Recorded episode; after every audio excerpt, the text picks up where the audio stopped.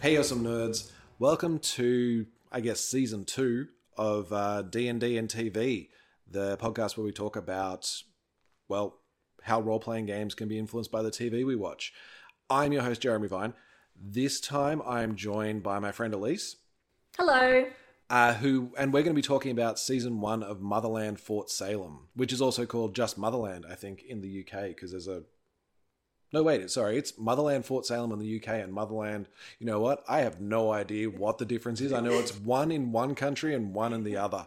Either way, we really enjoyed the show, so we thought we'd talk about it, how it relates to role playing games. Definitely. And I also feel when I'm talking about it, I often just call it Motherland as well. Yeah, it's just Motherland. Yeah. So I also, I mean, like, why, why bring Fort Salem into the name?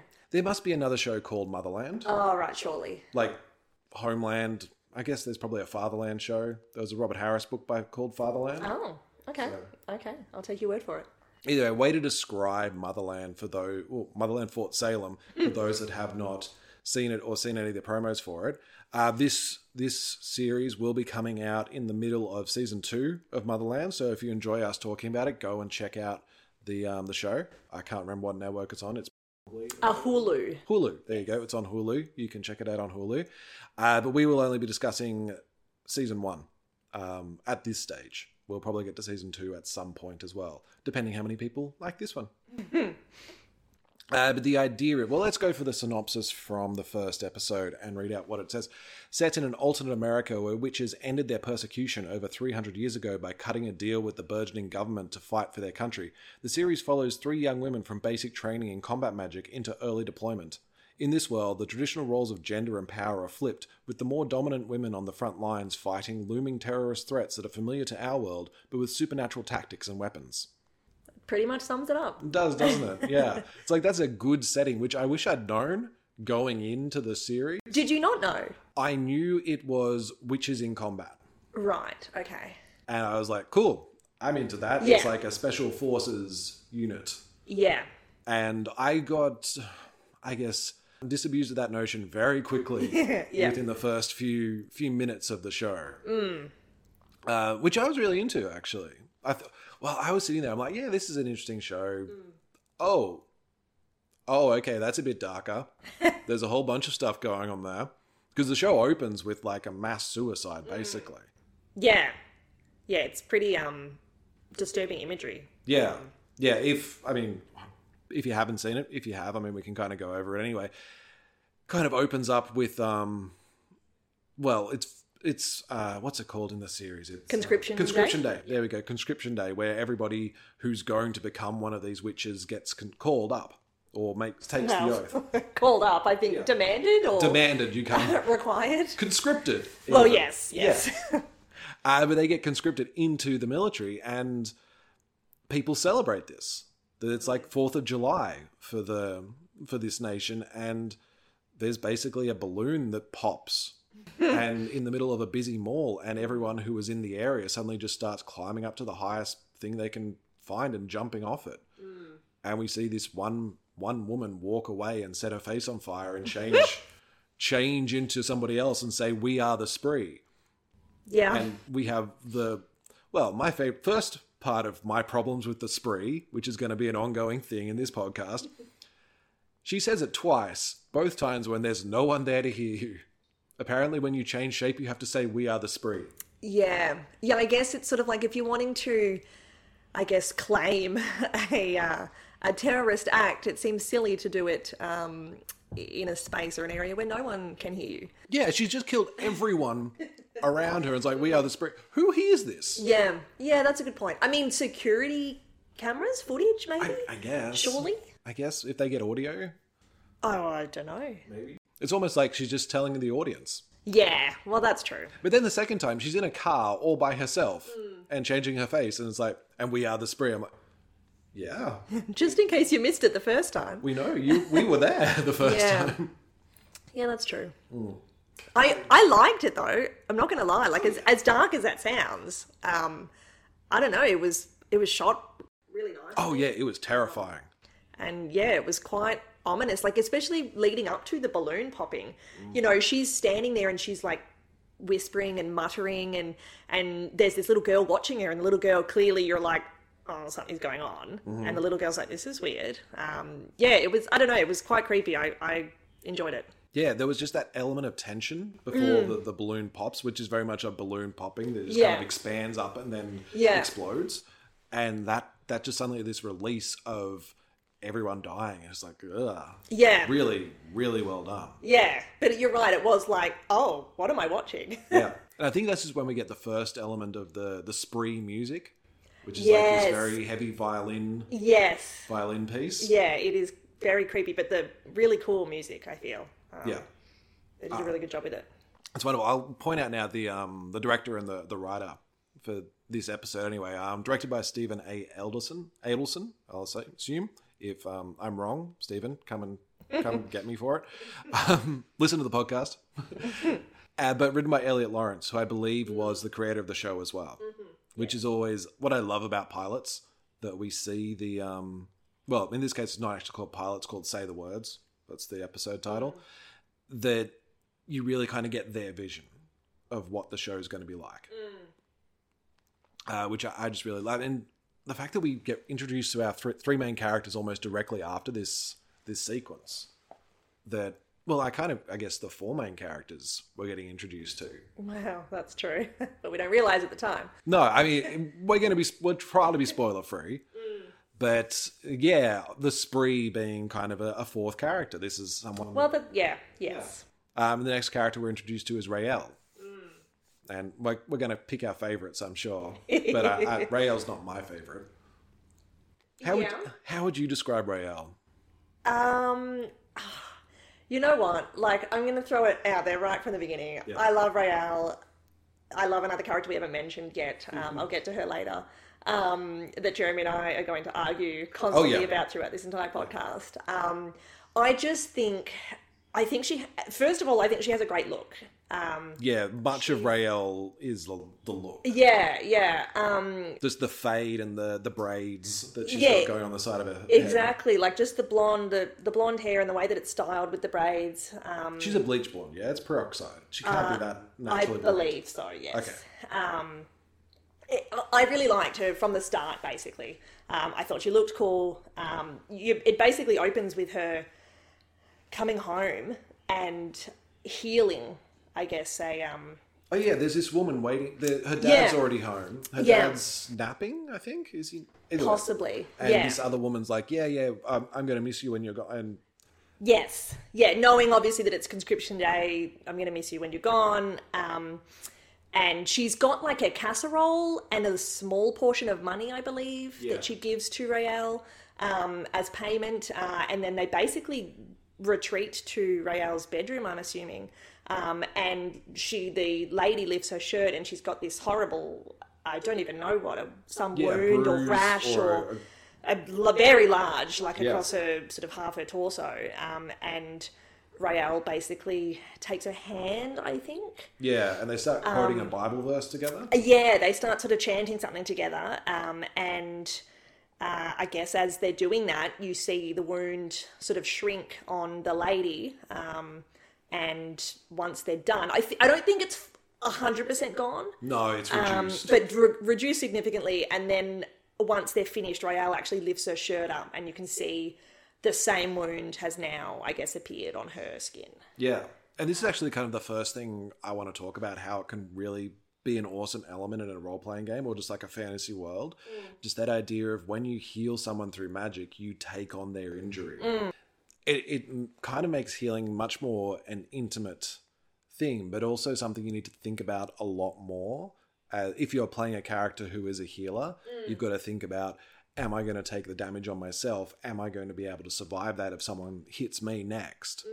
And I think there's a couple of spells in D&D that do this. Things like warding bond um, in D&D where it's you can send a, a fighter out because the healer at the back will be taking half the damage Yeah, which yeah i think this is a really great way of describing how that works yeah, or visually descri- showing how it works yeah, yeah. Um, I also agree that it would really, it, it almost adds, an, like you said, an extra, I guess, um, dimension to being a healer in that you have to consider so many other things. It's not just how many spell slots have I got. Yeah. Um, it's it, it's also how much life do I have left? Um, how will this affect me? Will this affect me performing further healing spells, or you know, moving around the battlefield, or um, yeah, I like it. I like it's sort of like a, almost like a penalty. yeah. Yeah, yeah, it's a, it's a cool limitation. it's very much a flavor thing for for a game where it's like it may not have any sort of mechanical element to it but when you're building a world and i think this is exactly what it's for because through i guess th- through this episode and through other episodes in the series i feel it's not really a spoiler for this it doesn't really have that much of an effect on rael to oh well it kind of does but other times we see people heal and they don't take on the wound No, but I think is that not referenced um i possibly later in this episode or, or the next episode where might be, it's yeah. more because she's just not fully trained. I yeah thought. that sounds right Although I'm not sure. 'Cause We'll she find does do out. things a different way to normal, we learn. Yes, Rails. No, I, I don't want to say Rails special because it's very, very YA heroine type thing, and she's not the main character. There's other characters as well, so it's more of a group. Yeah. I mean Rails. she's definitely one of. Yeah, and she's one of the main characters, but she's not the the special. You're the one that's different from everyone else. It's like they're all kind of Correct. different. Yes. Yeah. Yeah, but I mean, we'll get on to to Ray.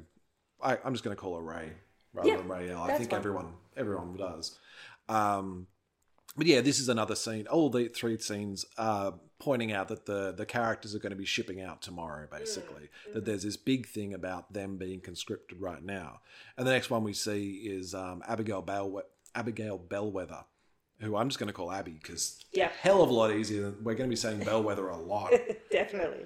Uh, and I think it's she's up on the roof in New York watching Yes. a parade, like a conscription day parade Yes. Hmm. through binoculars, um, with a boy. And Who has other things in mind that he would like to be doing? oh yes, probably not on the roof, but Well, I mean I mean maybe. maybe. we, we're going to get onto Abby a while- for a while. I love Abby. Um, but the creepiest thing, she then magics him, and he's like, "No, no, don't, don't sign." No, he's not like, "Don't sign up." He says something. Just come downstairs again. Yeah, yeah, so yeah, you're right. So I think he's trying to drag her away to because she's just watching the parade. Yeah. which to be honest, bit boring. Yeah, but Um, I it's- mean, I'm it's not a parade Abby. person. Yes, It's Abby. Um, we'll let and, Abby likes a parade. and so he's like, "Come on, let's go do something more fun." And yes, she then Yeah, she uses uh, her power on him. she magics him and basically just goes, "You're going to forget all about me. You're going to go downstairs, go to college. I'm going to go off and be amazing." This is when you go to college. Find a girl, get married, everything nice and good. This is when I go grind our great nation's enemies into dust. Go. But she basically like mind wipes him, Yeah, yeah, and a little bit of me is just like, "That's not cool." yeah. I well, especially contrasted with Rael healing, it was you know, Yeah. it's it's I guess uh, considered a very bad. Yeah, um, you know, it's not really just manipulation. Like it's basically like she's basically forcing him. I mean, it's a little bit just like I'm persuading you to to nick off. Yeah, but she's not persuading him. No, she's though. telling him to. Well, yeah, it- you know, and he doesn't seem to have a choice. Like he's literally like his eyes kind of go blank, um, and he almost turns into a zombie as he sort of walks off. Yeah, and this I think is going to be a really interesting element about Abby that she's used to power. Yes. And used to people following her orders. Yeah, and not afraid to to wield it. Yeah, and also that he obviously doesn't have magic. This will be a thing that we discuss as well whether men in this world have magic. True.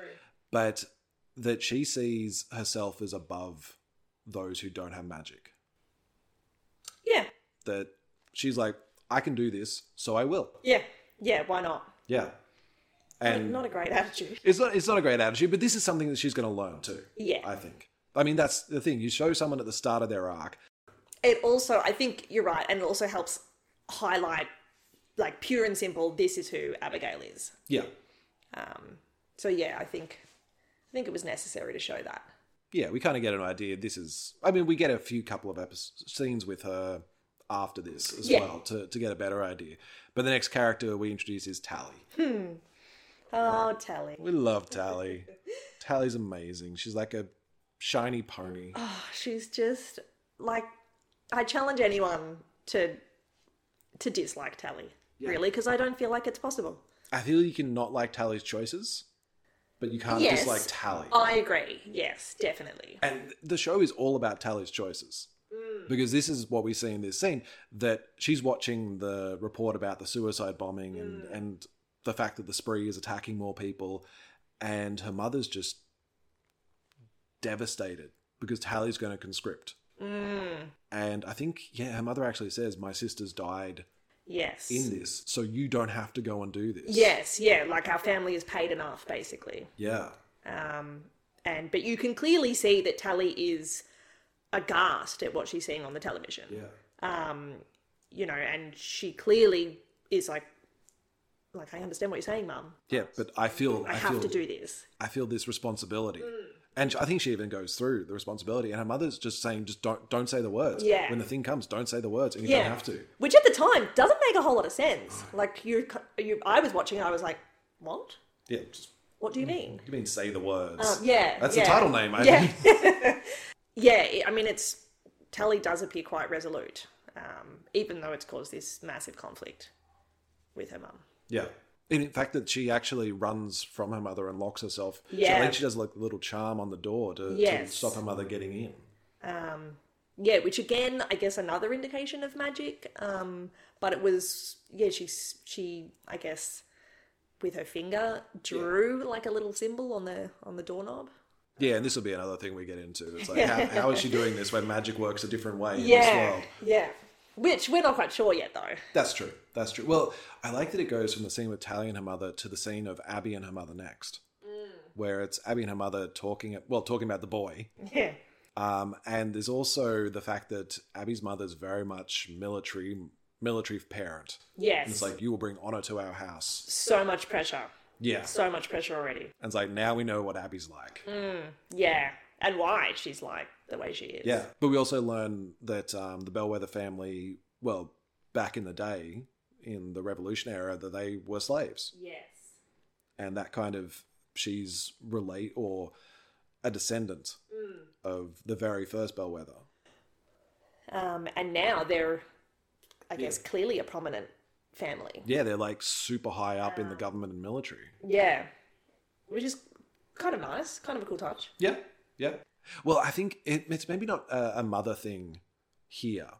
I think because we've seen Tally and her mother, we see Abby and her mother, because then we go to Ray and his her father, because and we could kind of learn about Ray's mother not being around. Yes. that um, the Ray's mother died in combat, and this is when um, her father gives her the charm, the um, the bower bird. yes, Bow that the was charm. meant to keep her safe during combat. Yeah, and they just they're watching this clock tick down, Yes. and it's very much this is when something will happen, but they're doing it in utter silence.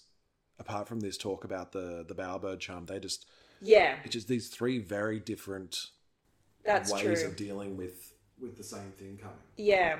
Yeah, well, it's interesting because, I mean, I guess Abigail and her mother are eagerly anticipating the whatever the time is ticking down to. Um, Tally, I guess, is e- is excited, but her mother is terrified and devastated. Whereas Rael and her father, like, it's. I mean, I, I don't feel like I want to say that they're sad. They're It's- resigned. yeah, resign. That's a great word. Um, yeah, it really is just almost like, well, we don't have a choice. This is what's happening. Yeah, and even that he gives her the the charm, Mm. the bowerbird charm, and says, "This is supposed to keep us sa- keep you safe in combat.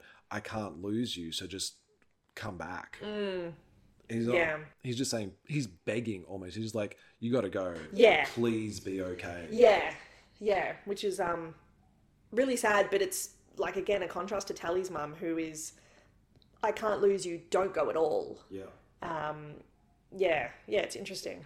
yeah. I think, but then we get to see the actual oath ceremony, and there's sparks in the air, and basically, I think the its medallion just starts to form out of out of magic, and they have to start saying the oath.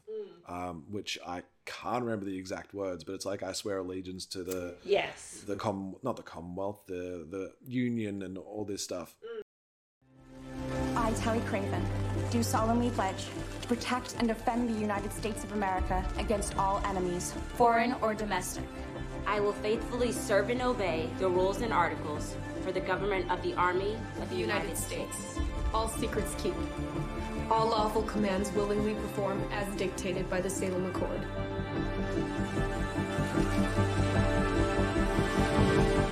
Um, and when they finish it, it just kind of drops this medallion into their palm, and they've basically been conscripted. Yeah, and it's got their name on it, I believe. Um, Yeah, it's basically their dog tags. yeah, yeah. Um, I really liked the scene. I thought it was really cool. I did as well. I thought it's a really interesting way of basically the call to adventure Yeah. or the, the Harry Potter. I- I was I was just about to say it really reminded me of the Harry Potter um, letter in that you know it- that it's just known all over the world who these witches are or you know whoever.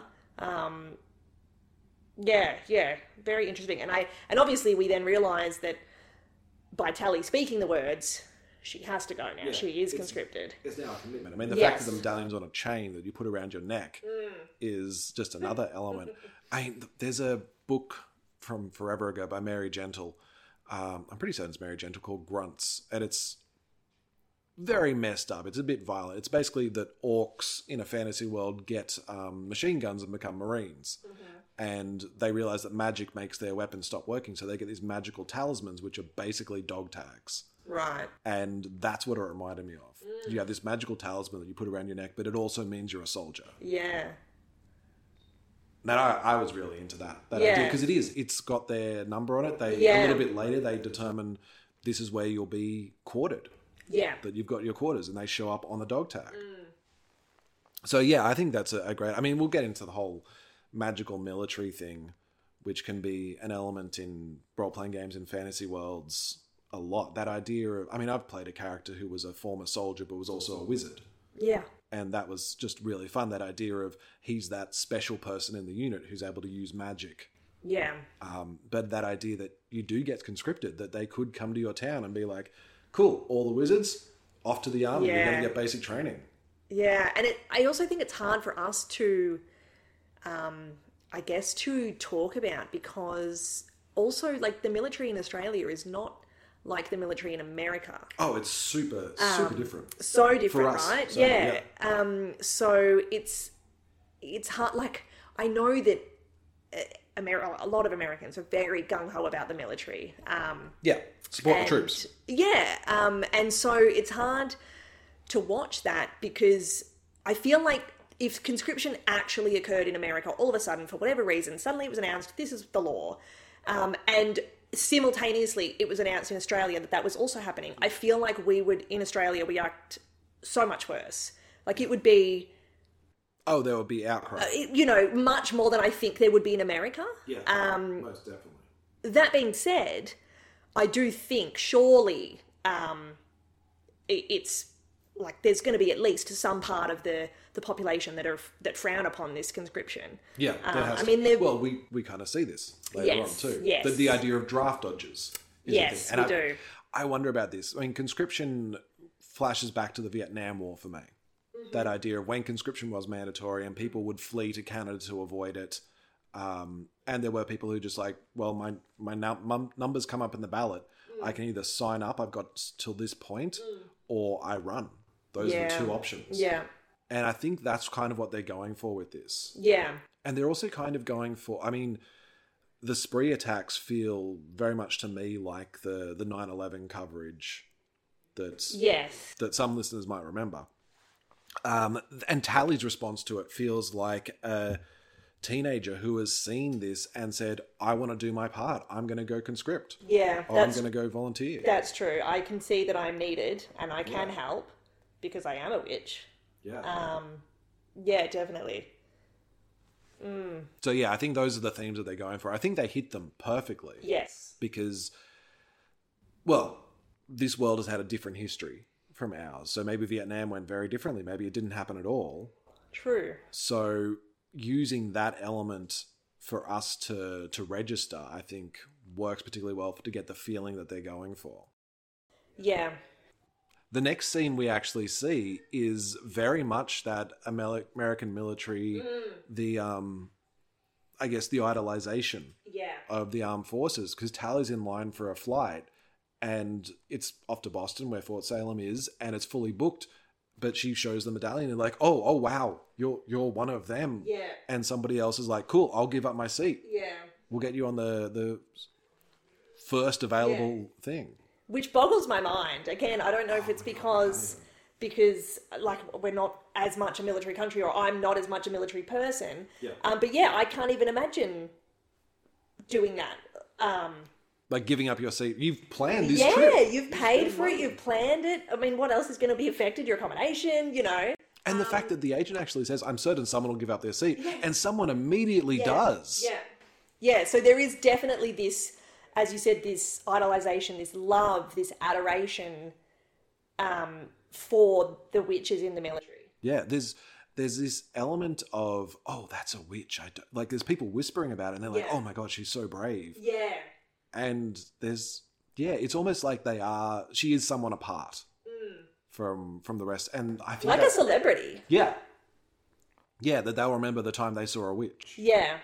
I, I think that's a good move as well because if you make in a world like this, if you make magic commonplace, it does. I mean, on my other podcast of Dyson DMs, my my other host Ben is going to say that a lot. If you make magic commonplace, it becomes boring. He does say that a lot. He does, um, and that's what I think will work here.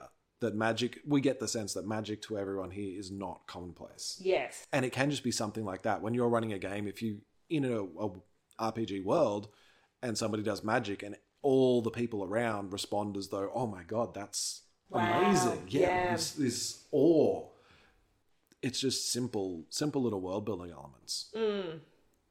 I did like that airport scene though.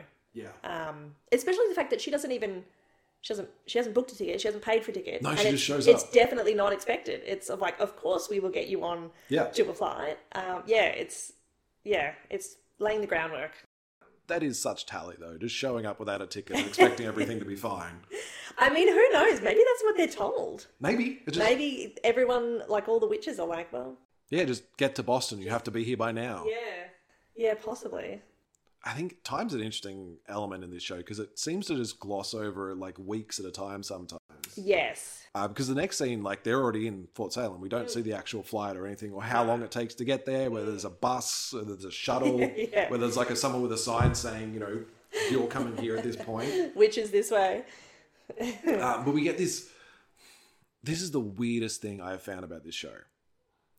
This stomping thing Oh. that they do instead of clapping or cheering or anything, they do a little like stompy thing on the ground, and it kind of it sounds like thunder.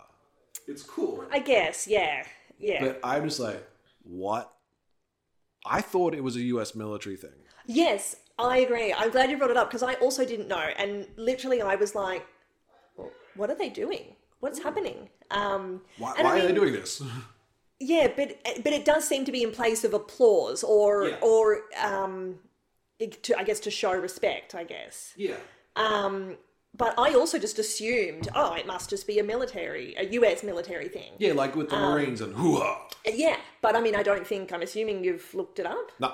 Yeah. okay, so maybe it is. Show, showing the amount of research you can expect on this podcast, I have not looked it up at all. I just went weird ass military thing. Yeah. Sure. Yeah, I did find it strange. Um, and uh, to be honest, I it certainly gets annoying, or I find it.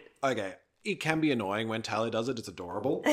So I, it's usually Tally doing it. I'm like, it's, Yeah, I mean, I feel like anything Tally does, we're going to be like, oh, okay. yeah, it's cute as Tally. Um, But I don't know what it is about it. But just the more and more they do it throughout the show, it, I don't know. I just feel like I roll my eyes. Like I just find it quite. Like I don't want to say lame. It's it's not cringe. Yeah, But or it's that close. It's that element of this is a thing for this world, and it doesn't really translate to ours. yeah. There's, there's a phrase, I can't remember whether it was something that I just read about ages ago when I was actually discoursing fanfic. This is like way back in the early noughts. Little baby Jeremy. yeah, basically University Jeremy when he thought, you know, English theory was was the height of height of discourse. But there was a thing called pepper jack cheese. And basically if you put a character from a, a self insert into your fanfic, and everyone was suddenly into this thing that they weren't into um, in canon. It was generally pepper jack cheese, and it was whoever the writer's favorite food or the writer's favorite music that they were just kind of shoving into the world. Right. And it feels a little bit like that when it's coming the other way. Yeah. That this is the thing that everybody does, and it's really cool in world, but it's like that just feels out of place to Yeah. us. It's like Yeah. Mm. there's no explanation for it, and in universe, there's no reason to explain it. Yeah. Although then again, Ray doesn't do it. No. Ray's just sitting there, just like, But I feel like she's not looking around going, what are they doing? Yeah. She's, you can see that she is making a choice, a stubborn, disdainful choice. I, I feel. I agree, but I feel that there is that op- potential because Ray's not doing it. Like this is when the I'll say why she's not doing it. Mm. That the um the general General Alder who was basically there because we've already had the credits, so we've seen who's in it, who all the Just sorry to touch on the credits as well. yeah. Gorgeous. Oh yeah, let's talk about the credits. Stunning credits. Um, they, it's like this, I mean, it's all, I mean, animated, is that the right word, I guess?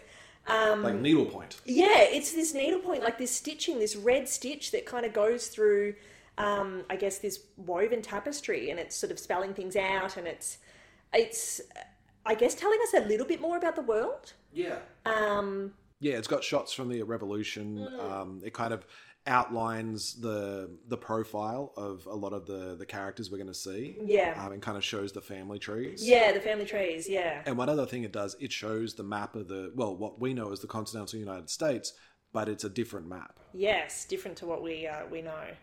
So it sets up that this will not be the world you know. Mm.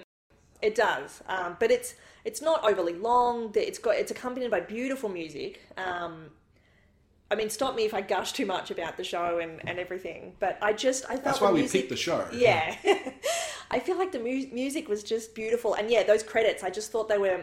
You know, sometimes you just see c- credits for a show and it they just stick in your mind, and they just they accomplish what they need to do, and then you're into the show, and it's yeah. I just thought they were really beautiful. It's really interesting looking at shows for this podcast. So many don't have credits that I felt the need to point out when credits actually occur. yeah. because they do. They go, this character will be here, this actor will be here. Mm. That some shows don't do. Like when I was talking about Invincible last time, Invincible has credits only at the end. I mean, it's an animated show, so it's a little bit different. yeah. But there has been a move away from credits as a little credit sequence. Yeah. That a lot of shows will just kind of have the title flash up True. and then the credits underneath um, coming up during, you know, guest Yeah. starring such and such. That's true. And I think the, when it's a world like this, you kind of need that. They do it. They certainly helped a lot. I think um, tell a little bit about the world. You know, show that obviously it's it's not just like it's geographically different Yeah. as well. Um, so yeah, I think Well, is that ge- geopolitically different? yeah. Sorry, yes. It's still the it's still the United States. yes. Well, now I'm doing it. It's still North America. it's just a different United States. Yeah. Um, so yeah, so I definitely think they they were needed. It is Yeah. there's a lot of I guess backstory that you sort of it, it's thrust upon you. Yeah, because there's the shot of um of General Alder crossing. I can't remember what crossing the Delaware. I don't know. There's a famous U.S. painting of George Washington on a boat. It's like I just know it's George Washington on a boat. It's probably the Delaware River. Sure, uh, Americans feel free to to correct me. Yeah, our apologies. We don't know. We don't get this history. We're lucky we understood that it was America. Either way, the fact that we see, and she was there at the War of Independence and now is still there training recruits. And it's like, okay, I, I guess. And she has this big speech about it. And we see the responses from our three three heroes that Tally's just like hard eyes. she is. Oh, she's in. She's in awe Oh, of yeah, she's General just- Elder. jaw on the floor. Yeah. Abby does not give a shit. She actually that's not true. Abby's kind of looking around to see what everyone else is doing Yeah. because it feels like she's heard this speech. Yes. Yes. I would agree. I feel like Abby i- is not impressed, but more so just because she's heard, she's been there, done that. She's heard it all before. Not necessarily that she doesn't find Elder impressive, Yeah. but that yeah, she's. I mean, maybe she possibly knows Elder. Yeah, well we see later in this episode she knows Alda. Yeah. She's just like, yeah, we we hang out every once in a while. You know my mum, Yeah. sort of stuff. Yeah. So it's like, yeah, Arnie Sarah's giving a speech. I guess I got to listen. Whereas Ray's the one that does not give a shit. Yes. Yes.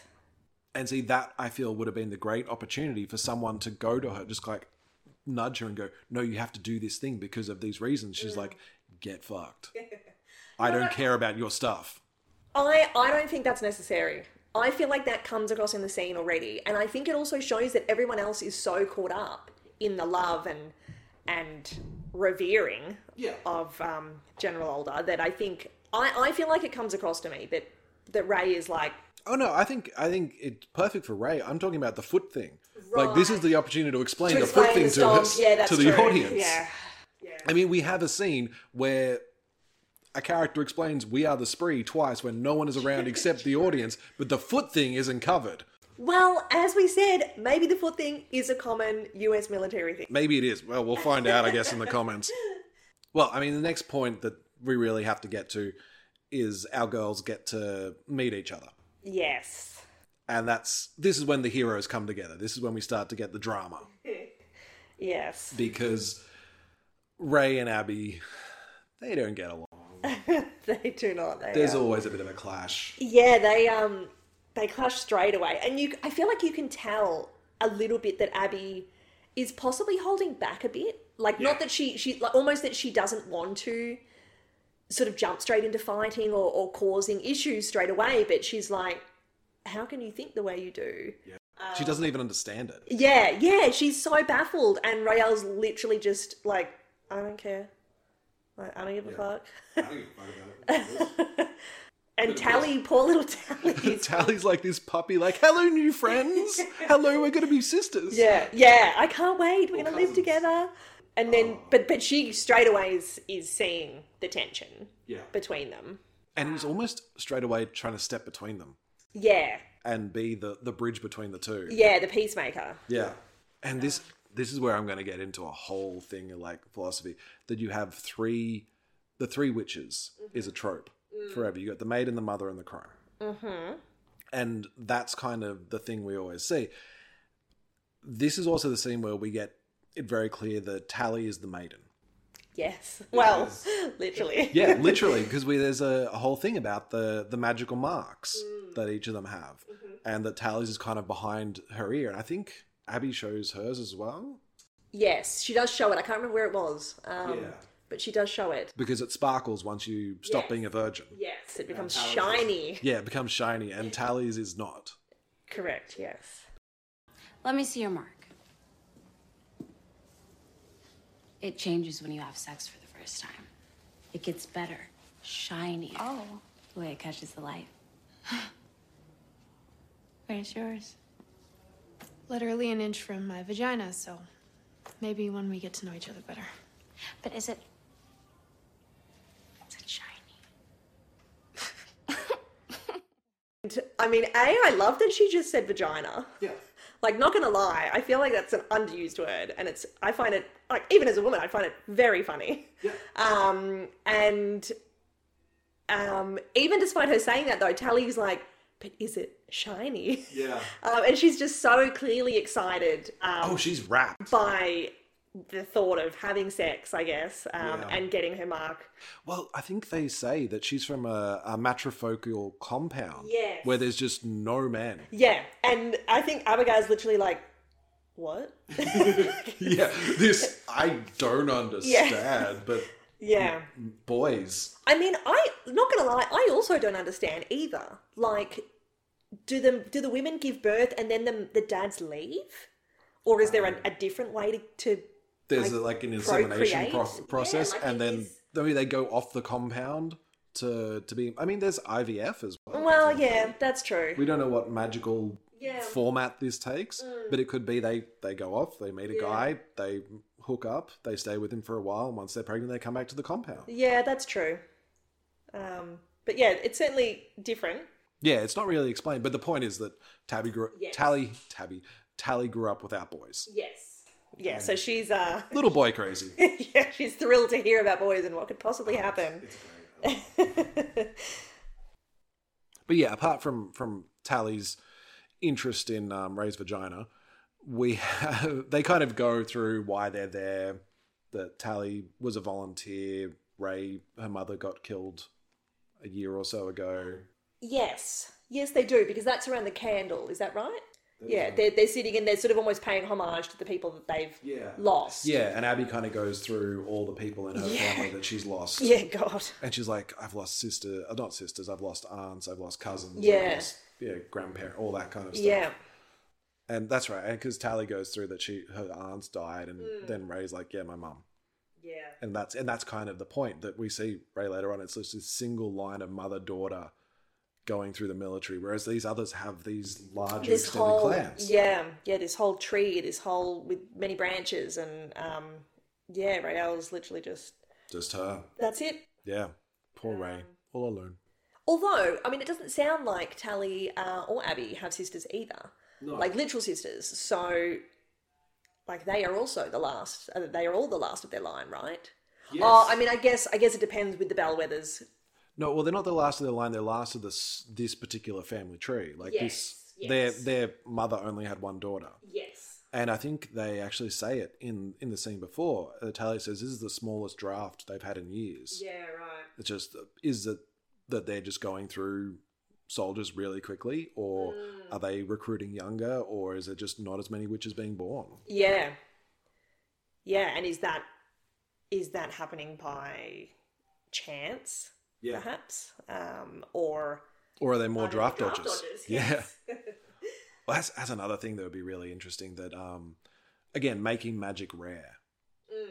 and you do have to kind of be born into a certain lineage for it. I mean, there's the the cla- I think it's um, a number of different myths have the seventh son of the seventh son. That's how you have become a magician, yeah, and it's um, it's even better that I of course think in, it's his son. yeah.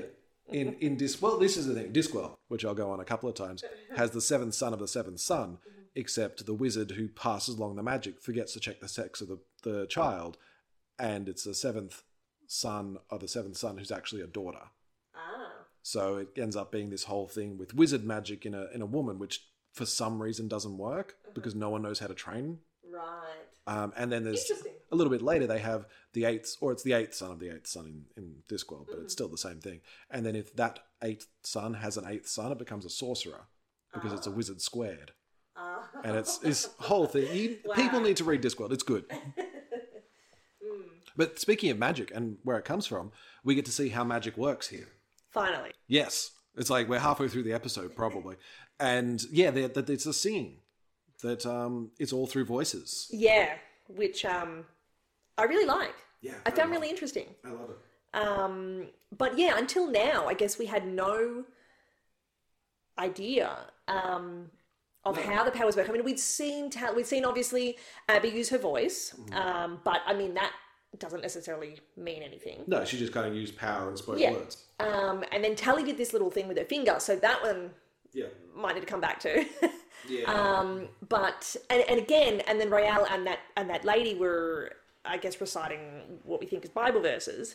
Um, but I hadn't quite made the connection that this is happening when people are speaking or using their voices. Um, that it is very much um, a singing throat yes. tone, harmony Yes. almost. Yeah. Um, and what they refer to as as the seed sound. Yeah, I Um, did not understand that at all. I, I accepted this is the word they use to explain the magic. And I'm like, cool. Yeah, yeah. I didn't understand either, and I wasn't also sure if, like, I'm not a very musical person, and I was like, is that a common, um, like, musical term?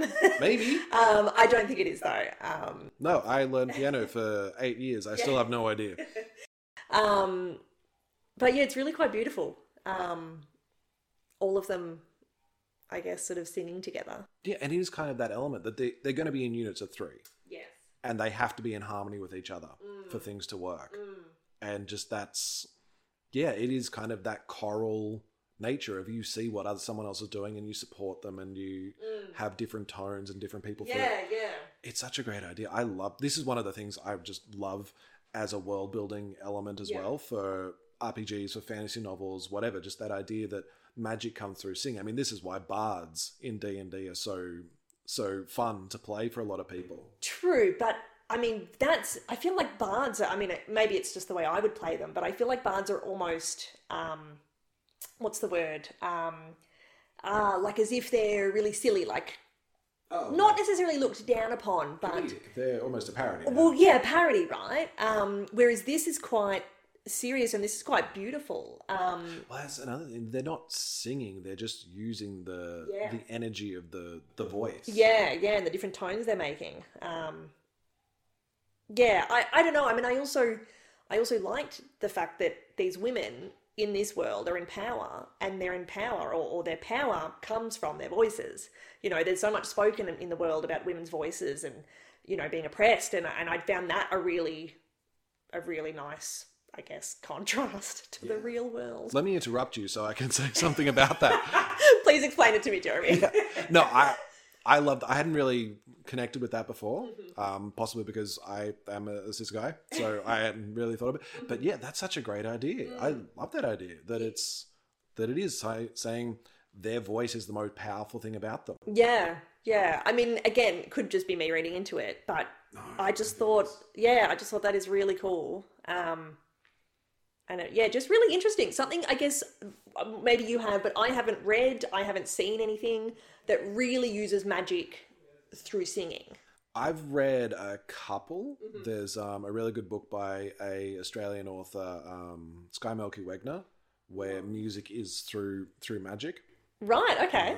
and that is a little bit more music specifically, but voices as well. Yeah, so like instruments as well. Yeah, Yeah. and there's also a series by uh, Margaret Weiss and Tracy Hickman who created the Dragonlance books. Their um, their Deathgate cycle, one of the two magical races there, generally uses it through singing, and they actually kind of combine dance with it as well. So it's like these Oh. steps that they move around, almost like a tai chi, as they sing, and the mu- the magic comes out as they draw sigils in the air as well. I might be getting that mistake. I certainly remember there being singing, Yeah. you know, and thinking this is an awesome Yeah. idea as they kind of move and do these these almost ballet movements and this voice and like the magic swirls around and protects them.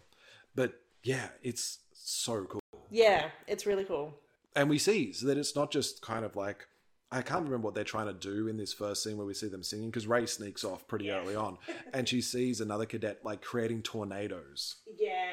because weather's kind of a big thing for the the magic too. But this is also the scene where we meet well, Scylla.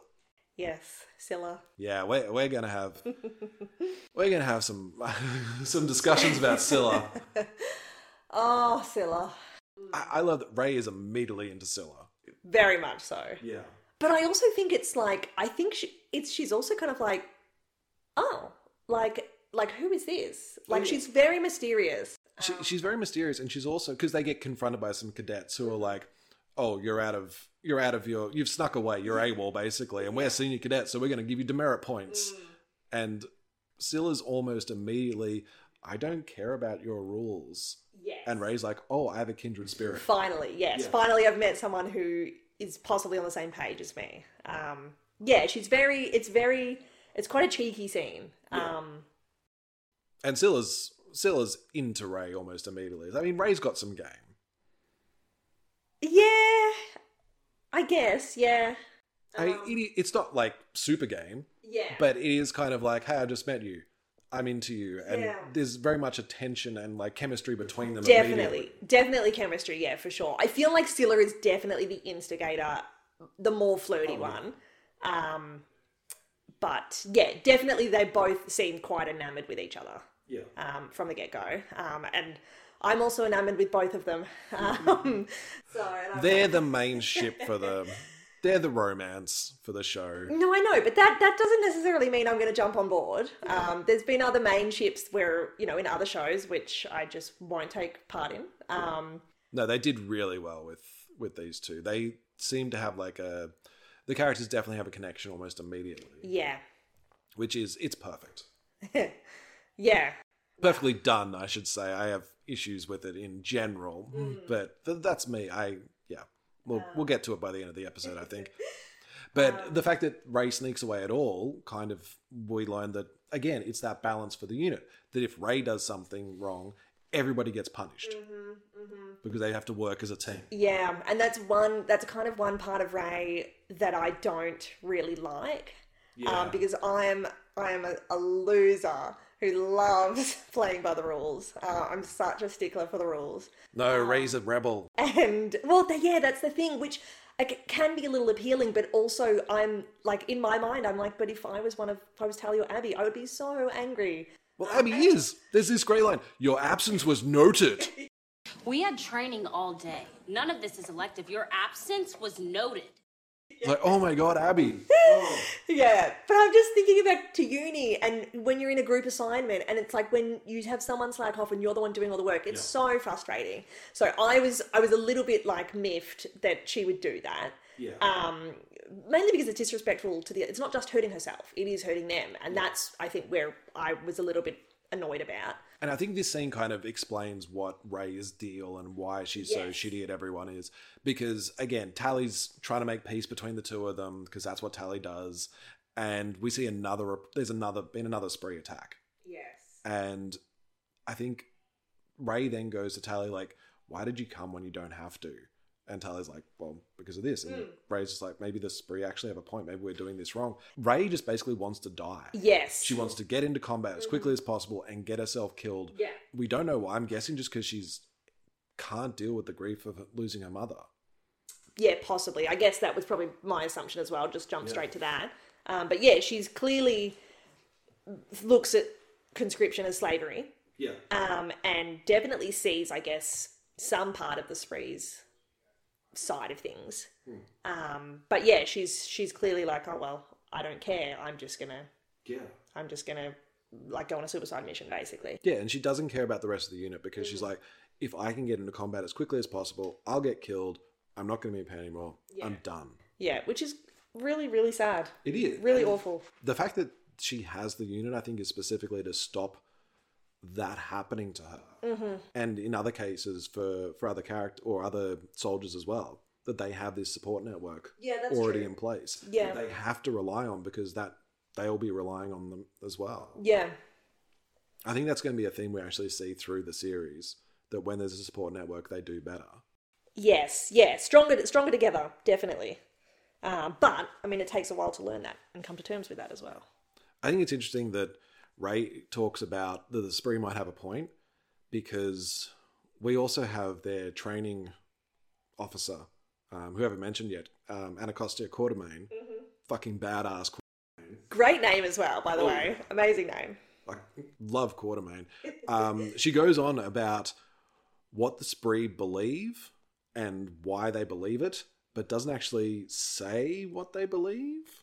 Like she's going on the spree do this and the spree do that because of the things they believe. I'm like, but what do they Yeah, believe? yeah, that's true. Because they may be right. We don't know. She won't tell us. True. True. We're not really getting the full the full story here.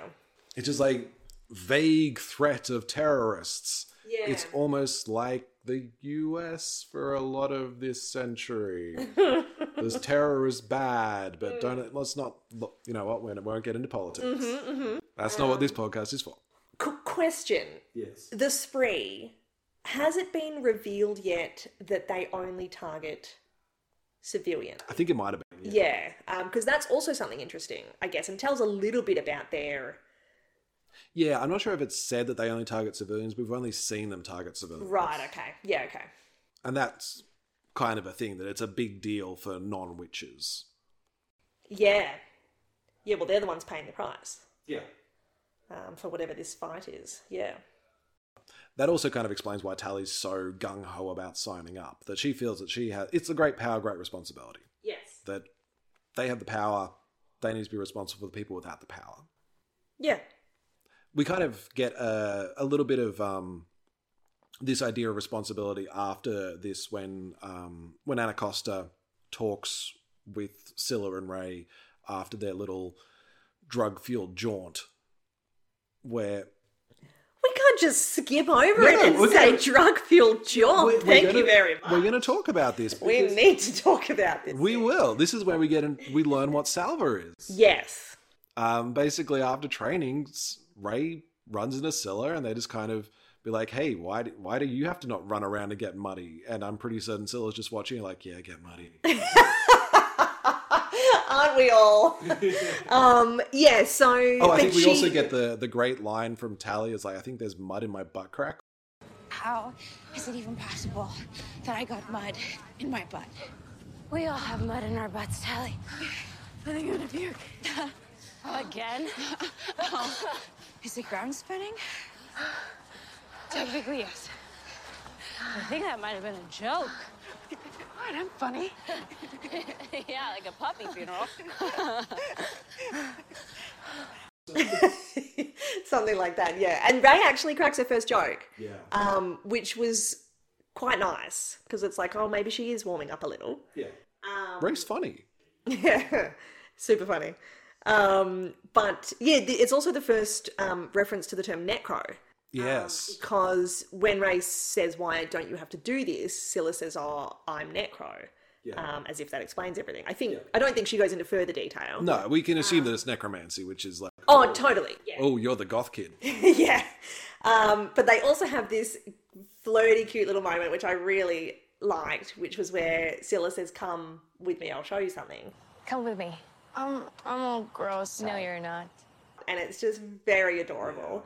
And I like, I can't, I'm not going to lie, like, I was hooked on them from the start. They're just, their chemistry is wonderful. There it is. It's Um, really, it's that perfect teen. They're into me, even though I look gross. They're just into me for some reason, and I'm into them, and it's great. Yeah. it's all buzzing. And, well, this is the thing. The, the next scene where they go and take and basically, Scylla gives her drugs. Mm-hmm. Yeah. Yeah. Like, hey, yeah. Mm-hmm. let's get high together, literally, because we're going to put this magical drug on our neck, which Mm. fades into your skin and lets you fly. Pretty cool, though. Yeah. It, it's awesome scene because it does feel like they're floating and floating together and having this eye contact Yeah. and it's this i think it's something that probably was designed for like one of those key scenes they thought about when they're making the show of this is what the show will be like that it's this teen romance or teen they're 18 so it's a teen romance I guess. I feel like that diminishes it, a little. but i feel this is a show a little bit for teenagers yeah yeah um that it is that when you're with someone for the first few times you meet them that you are almost floating off the ground and the world becomes sparkly around you I had not made that connection at all, and I think that is so appropriate and such a great connection that you've made because a hundred percent, yeah, it really is. Yeah, like you're wa- you're off the ground. You're yeah, everything is shiny and. um yeah, it's going to be shiny um yeah that's a and it, it was a stunning scene i really liked it like i thought the lighting and the cinematography it, i just thought it was really cool and also it was really interesting about the selva and that's how i mean that's how they fly that's how they do combat drops well um, and that um when they use it they have to actually tie them i think ray they tie themselves Yes, down yes. so they don't float away yeah exactly um and I, oh my I- god like balloons you think that no i don't think so i don't know um but it, i mean it's it's interesting as well because i hadn't actually connected to of course they're witches are they going to be on brooms like it hadn't even entered my mind but i mean it was just all of a sudden it was like this is how witches fly um yeah super interesting I wonder because they don't need the brooms to fly. They just kind of put salver on and they're able to fly. I wonder if the brooms are just well, I'm going to be up there for a while, so I need something to sit on because otherwise it's going to be uncomfortable. yeah maybe and maybe the brooms i mean if they're dropping out from somewhere maybe the brooms help stabilize and steer perhaps Yeah, I think they- aerodynamically i'm not sure There's a whole bunch of reasons why they could have brooms. I mean, brooms are useful. True. Maybe that was their first original weapons, although that doesn't make sense because they would just sing. Yeah. Well, this is when when it we- wears off and they get brought back down to earth, literally. Yeah. Um, and Anacosta's there just to kind of yell at them and specifically yell at Scylla. But also, how did she know? Like, it- how did, like. Yeah. Anacosta knows all. She, Yeah. She's on top. of I can't fault her. I do love Anacostia. She's amazing. Um, so. Props to the actor for it as well. Actually, she does a great job. And also, I didn't realize she. I thought she was really young. She's aged very well.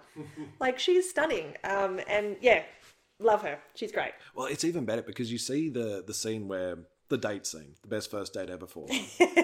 and then basically Scylla's getting chewed out by by Anna Costa Yeah. and just staring at Ray the whole time. Yeah, I know. and it's like okay, that's that's a pretty hot thing for, for two people. It's like, yeah, I don't even care. That was Yeah. awesome. And just sharing that moment. Yeah. But then I think she makes, um, I, I- I'm pretty sure Anna Costa then just goes, just uses like mind manipulation on Syl and like starts choking and goes, no, you stay the hell away from that girl. Yeah, yeah, yeah. Because like, like Scylla like backs up on the bed. You can almost see her face change color, um, as if she is losing air. Um, it was very interesting, and it was very. It, I felt like, I mean, I guess it's because it's the pilot episode. You have so many questions, but you're like, why? Why is she so protective of of Ray? Is it just because she's the unit's, um, you know, commanding officer, and she doesn't want the unit to fail, or is there something weirdly personal connecting her to Ray? I think it's something about Ray that she's sensed Yeah, Mm. like an element in Ray. It's like she can go either way. yeah. and this thing is she's gonna got push her going with the wrong Scylla is way. going to push her the wrong way. So you stay the hell away. Your second year, you should know better. That kind of, and again, it's that responsibility of of what you can do. Mm. So we, we've established that we love Ray and Scylla.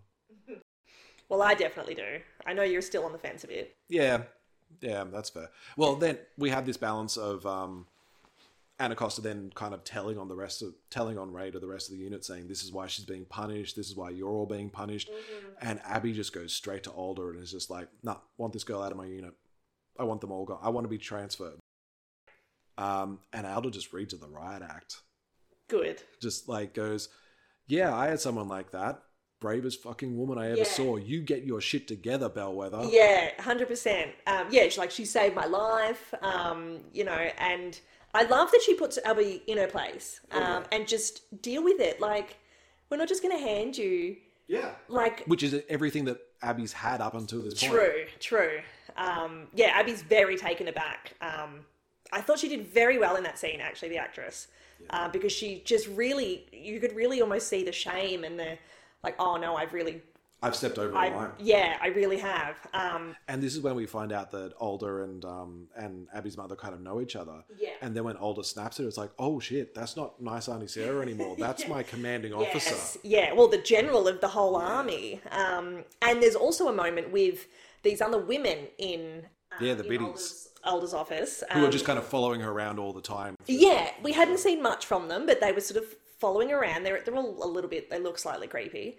Um, and when the minute Abigail says she requests a transfer, they all look up at her in unison and start like chattering their teeth. Yeah, like a cat seeing a bird. Uh, Yeah, and it's it's very creepy. I found it very creepy. Even Abby seems freaked out by that. Yeah, yeah. She seems surprised and and like what what's happening. Um, but I also found it I found it really intriguing, really really ominous.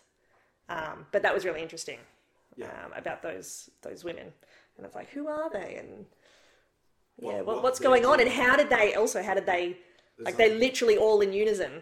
there's some sort of mind link with older. It's like, are they versions of her? Is it Mm. like a mental connection? Are they like familiars or something? Yeah, it's, it's yeah. really cool. And are they expressing like her inner thoughts? Um, Or is it just her emotions come through them instead of showing on her own face? But she Yeah. seems angry anyway.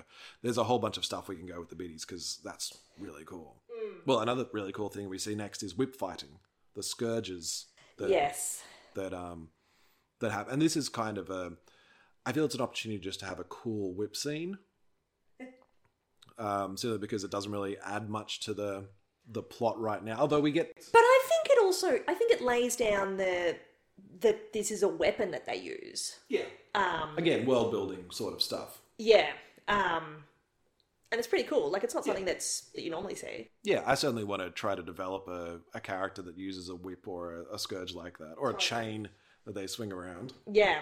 Total total off track, but I saw Mortal Kombat on the weekend. Um and it's kind of like Scorpion's oh yeah the uh, the chain and the, with a knife on the end. The harpoon. Um Oh, okay, maybe it was different in this movie. Well, I don't know. I have not seen it. I probably won't.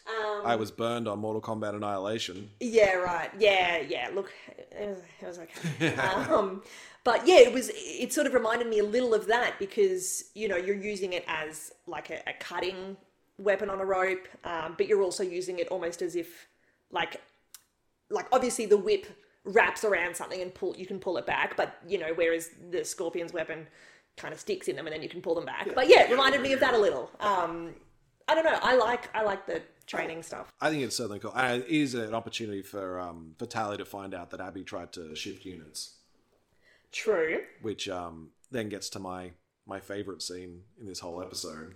honestly, Just before we can move to that scene, can I also make reference to? I think this is possibly the first appearance of Tally in that in her tank top and her gloves oh yeah, in in the rec room, Yes. and damn, damn, that's Yeah, all I need to damn say. Um, wow, I, I feel that we're just saying that Tally can get it. Tally can. Well, actually, I, I'm missing something else that um that Ray's reading letters from her from her mother, and we get this cool world building thing as well. Yes, that you can um do a little sigil and you hear their voice Mm. or you see them. yeah, yeah. It's it's hard to tell if she's just hearing the voice or if she's also seeing, I guess, the flashback that we see. Um, but yeah, basically, her mum explains. Um, I'm assuming it's her final mission, right? Yeah. Um, Yeah, and blames um blames Abby's mum for Abby's the whole mum, situation. Petra Bellwether, um, for basically leading them into a, I guess, what like a poorly defensible Yeah, situation or something. yeah. Basically, somewhere they um, yeah. lost more soldiers than they should. Yeah, have. make, That- making them making poor decisions. Um, and and then obviously that's the mission she didn't come back from. Um, so we get a sense a bit more that maybe Ray's deal with Abby. Well, I don't think she knew about it before this. Right, you think she, she's reading this for the first time? Yeah, because as soon as she reads it, she goes and confronts That's Abby true. and is like, "Check." This is when they start fighting. and That's it's like true. This whole whole thing, and that's when Tally, after Anna Costa breaks it up, it's like that's when Tally finds out. Oh yeah, Abby tried to get out of this, That's true. Yeah, yeah, you're right. and we get to my favorite scene where Tally just comes in and goes, "I'm the one that should have walked from this unit. Yeah. Not- I'm doing everything right. You two are the ones that are fucking up." I just heard you try to bail. It's not you. Oh, I know. But you were still willing to throw me away. She's holding you back, too. I heard your request was denied. Yeah, denied is an understatement. You're both weak. Rael and her avoidance of responsibility, and you and your contempt and superiority. I'm the one who should walk. And okay, yes, fingerless gloves. Yes, that's the hottest thing Tally's done all episode. No, I would agree with you 100%. Um, it's it's probably the first show of actual strength or you know, uh, you know, just see, seeing it with a bit of fire. Yeah. Um, instead of just playing sort of the peacemaker, she she really sort of stands up to Abby and is like that's bullshit. Um, yeah, you're right. It is it's it's really impressive. Yeah, and you realize that she's not just this this shiny pony, this fluffy deer girl that she kind of has been up until this point. She's not the peacemaker. She has got a backbone of steel, and this is Definitely. why she's going to make a great soldier. Yeah. she, like she's got convictions, and she's going to stand by them. Yeah. Um, and I, I think it I think Abby's a bit taken aback, but I think it It's like being savaged by a, a, a sheep. yeah, yeah, but I also think she's probably never been spoken to like that. Oh God, no! Um, so uh, yeah, I, Abby certainly got knocked down a couple of pegs um, this episode, um, but I I think like, definitely amen to Tally, like stand up, stand up girl, that was amazing. Um, and I feel like Abby.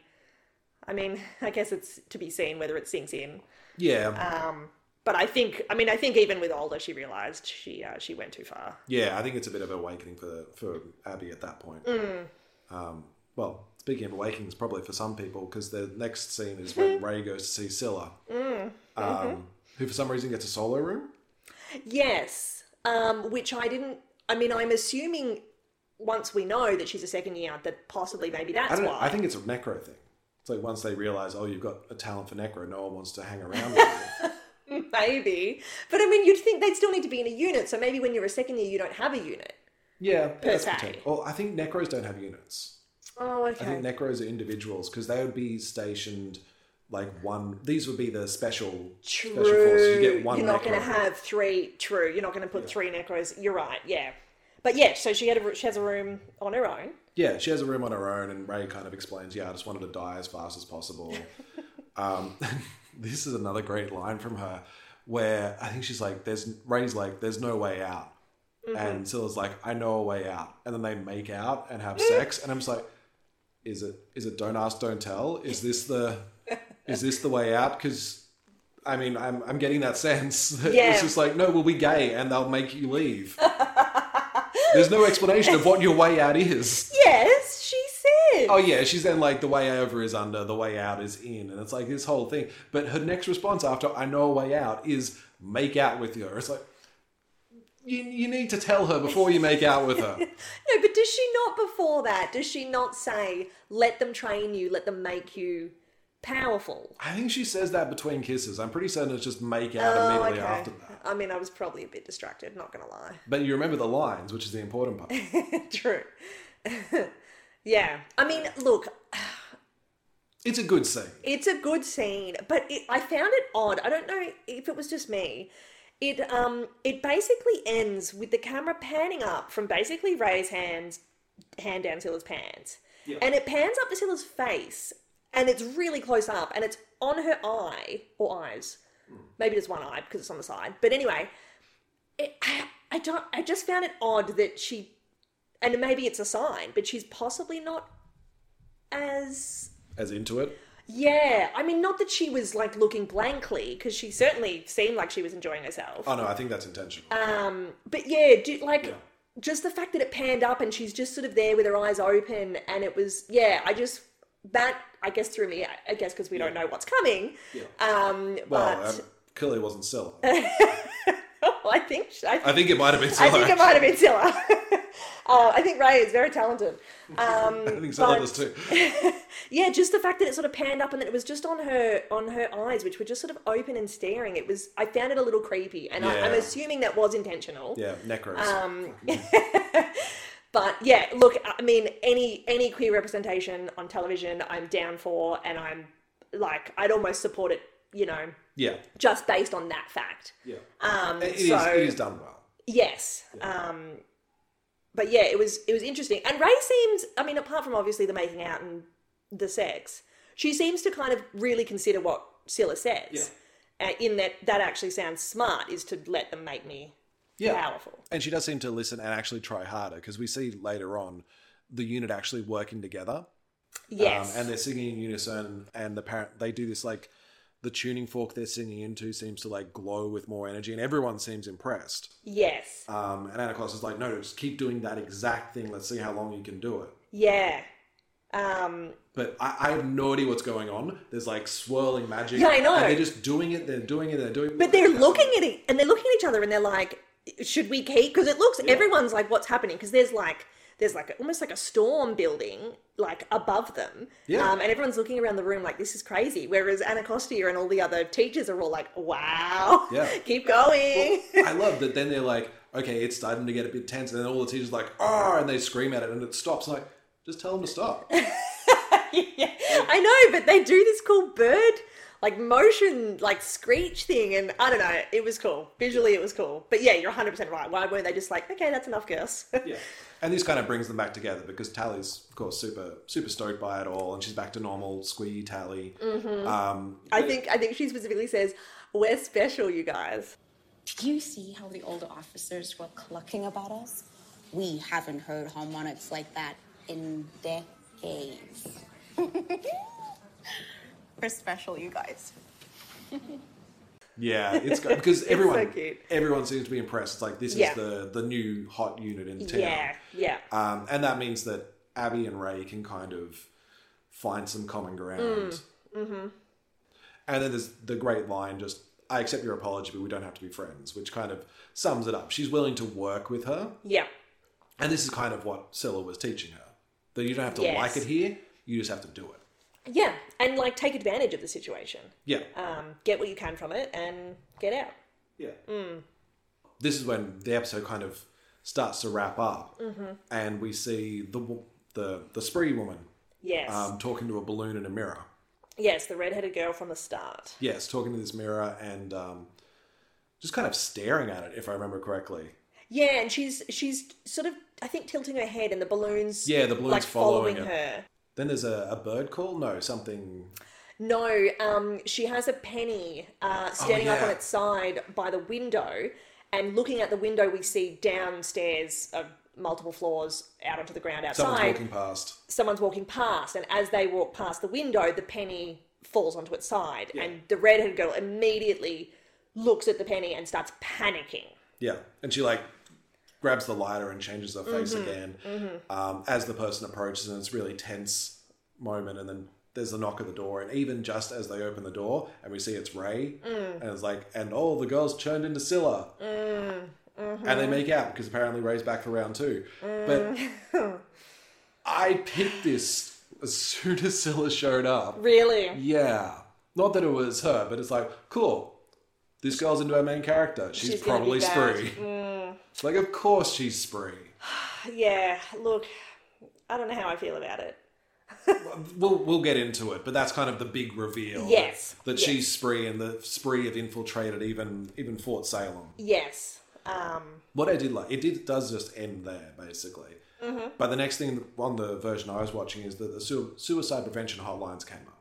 yes. which I thought was really good because he's dealing with a lot of dark stuff Mm-hmm. at the early part of the episode. It's just nice to have that included, saying, "Look, hey, this This- was this was dark.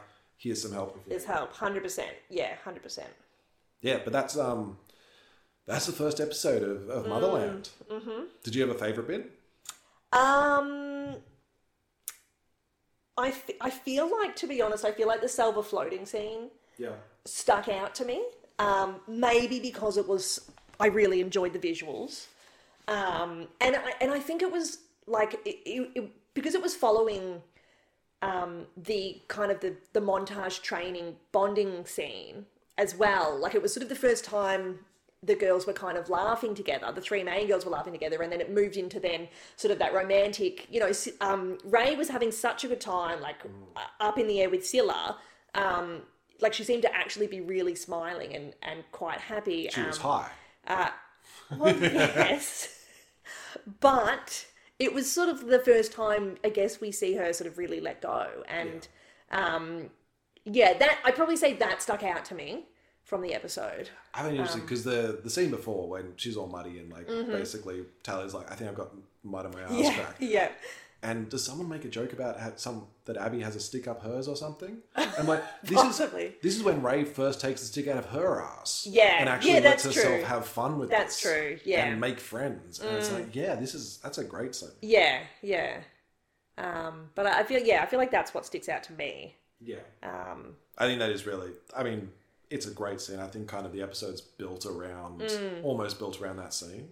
Because we kind of have the build up to it to get to that point. Yeah. Mm. and then we have the fallout of it afterwards with Scylla being revealed as Spree. Yeah, I mean, I've already said my favorite favorite scene, just Tally being a badass, yeah, which is basically just because I love Tally. yeah, yeah. But Um, I feel overall, like as a pilot, or I mean, I don't actually know As if it was a a pilot episode, episode- but as a, a as a, series first episode, introduction. yeah, um, I really enjoyed it. Um, like I feel like they set a lot down that we had to take in about the world, but it was it wasn't too much. Um, I'd I like a also- little bit more explanation, but it's good. sometimes I like when we're not treated. Like I, I like not being spoon fed sometimes, um, but yeah, there's definitely a happy medium. Um, and yeah, I just I found like I was really interested. I liked all the characters. I wanted to see what happened with them. Yeah, I was invested enough that I wanted to see the next episode Yeah. almost immediately. Yeah, The other thing we do on this podcast is pick a character in each episode for the, that we'd like to see as a PC in a role playing game or as an NPC, uh, someone that you come across that the, the game master might be playing. Um, and I'll go first in this one.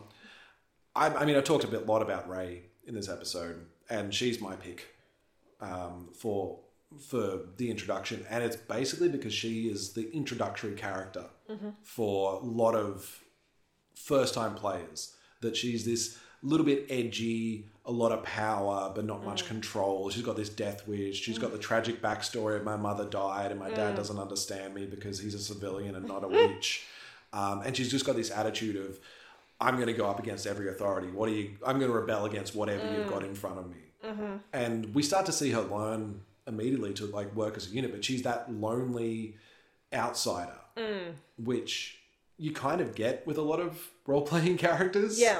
That I don't need anyone. I grew up on the streets. I'm going to lurk in the shadows and just watch everyone else, and I'm not going to trust them at all. yeah. And while it's a trope, I like it sometimes, and I think Ray kind of Mm. epitomizes that for this. So I, I like Ray for that. Um, I don't know if it's going to happen often, but I'm also going to agree with you um, about choosing Ray. Similar, similar reasons, some slightly different. Oh, and her badass haircut. Oh yeah, yeah. If you make if you make a Ray character, she has to have that haircut. Um, but uh, for more for me, I guess, like we're introduced to her as a healer, um, and I really liked that. To me, that that means that she's basically inherently good. Um, she wants to help people. Like she's not really getting much out of out of this, um, and in fact, she's she's getting a badass rash. Like so. I hadn't even thought about Um, that. That's a great element to it too. you know so the fact that she's sort of doing that to me means she's inherently good i i normally as a my pcs are almost always going to be good just i i try to play bad characters i just feel like i can't um but yeah and and so that was the first thing that jumped out at me is that that would be something i would want to bring into my character um and but i do like the fact that there's this sort of hidden quite powerful power um, that maybe she's not even aware of um, of course um, No, you know, they never that's- are. you know that's you know something that um you know makes her sort of stand out for me um and the only thing that i'm a little bit iffy about is the rebellious nature um because as i said i like to follow the rules i like to be a, a rule follower um but i do think you're right in that you know to to start her off as this as this i'm a loner i don't need anyone i can do this on my own i don't need anyone to care about me i don't care about anyone and to have that that arc of as you join a, a group or you know an adventuring party and you start to make connections with people and come out of your shell a bit and i just think it would be such a you know such a really nice arc that this tough you know this, tough lone badass. wolf yeah it suddenly realizes i do need people um, And people, not even need people, just life is better with people. yeah, yeah, definitely. Um, so I feel like that would be a really cool arc to play with with a character like based on her. Um, so yeah, I also agree that um, Rael would be my pick for this episode. See, I'd completely forgotten about the healing aspect Mm, as well, mm-hmm. and having the anti-authoritarian healer because healers in most of the trope of the healer is this this vision of kindness. It's it's tally basically. That's Yeah, that's generally true. Mm. The, the healer trope, and having it be the the punk rebel. Yeah, I think is like, oh, I really have to heal you again. Fine, whatever. And the snarkiness of yeah. Maybe maybe be more careful next time and avoid the swords. it. Yeah, it's really easy. You don't get hit by the sharp. end. yeah, definitely. So yeah, I think I think Ray's a really fun character for, for something like that. Mm-hmm. So that's all for this week. Uh, join us next week where we talk about episode two, uh, My Witches. So until, until next time, uh, thank you for listening and be kind to yourselves. Bye.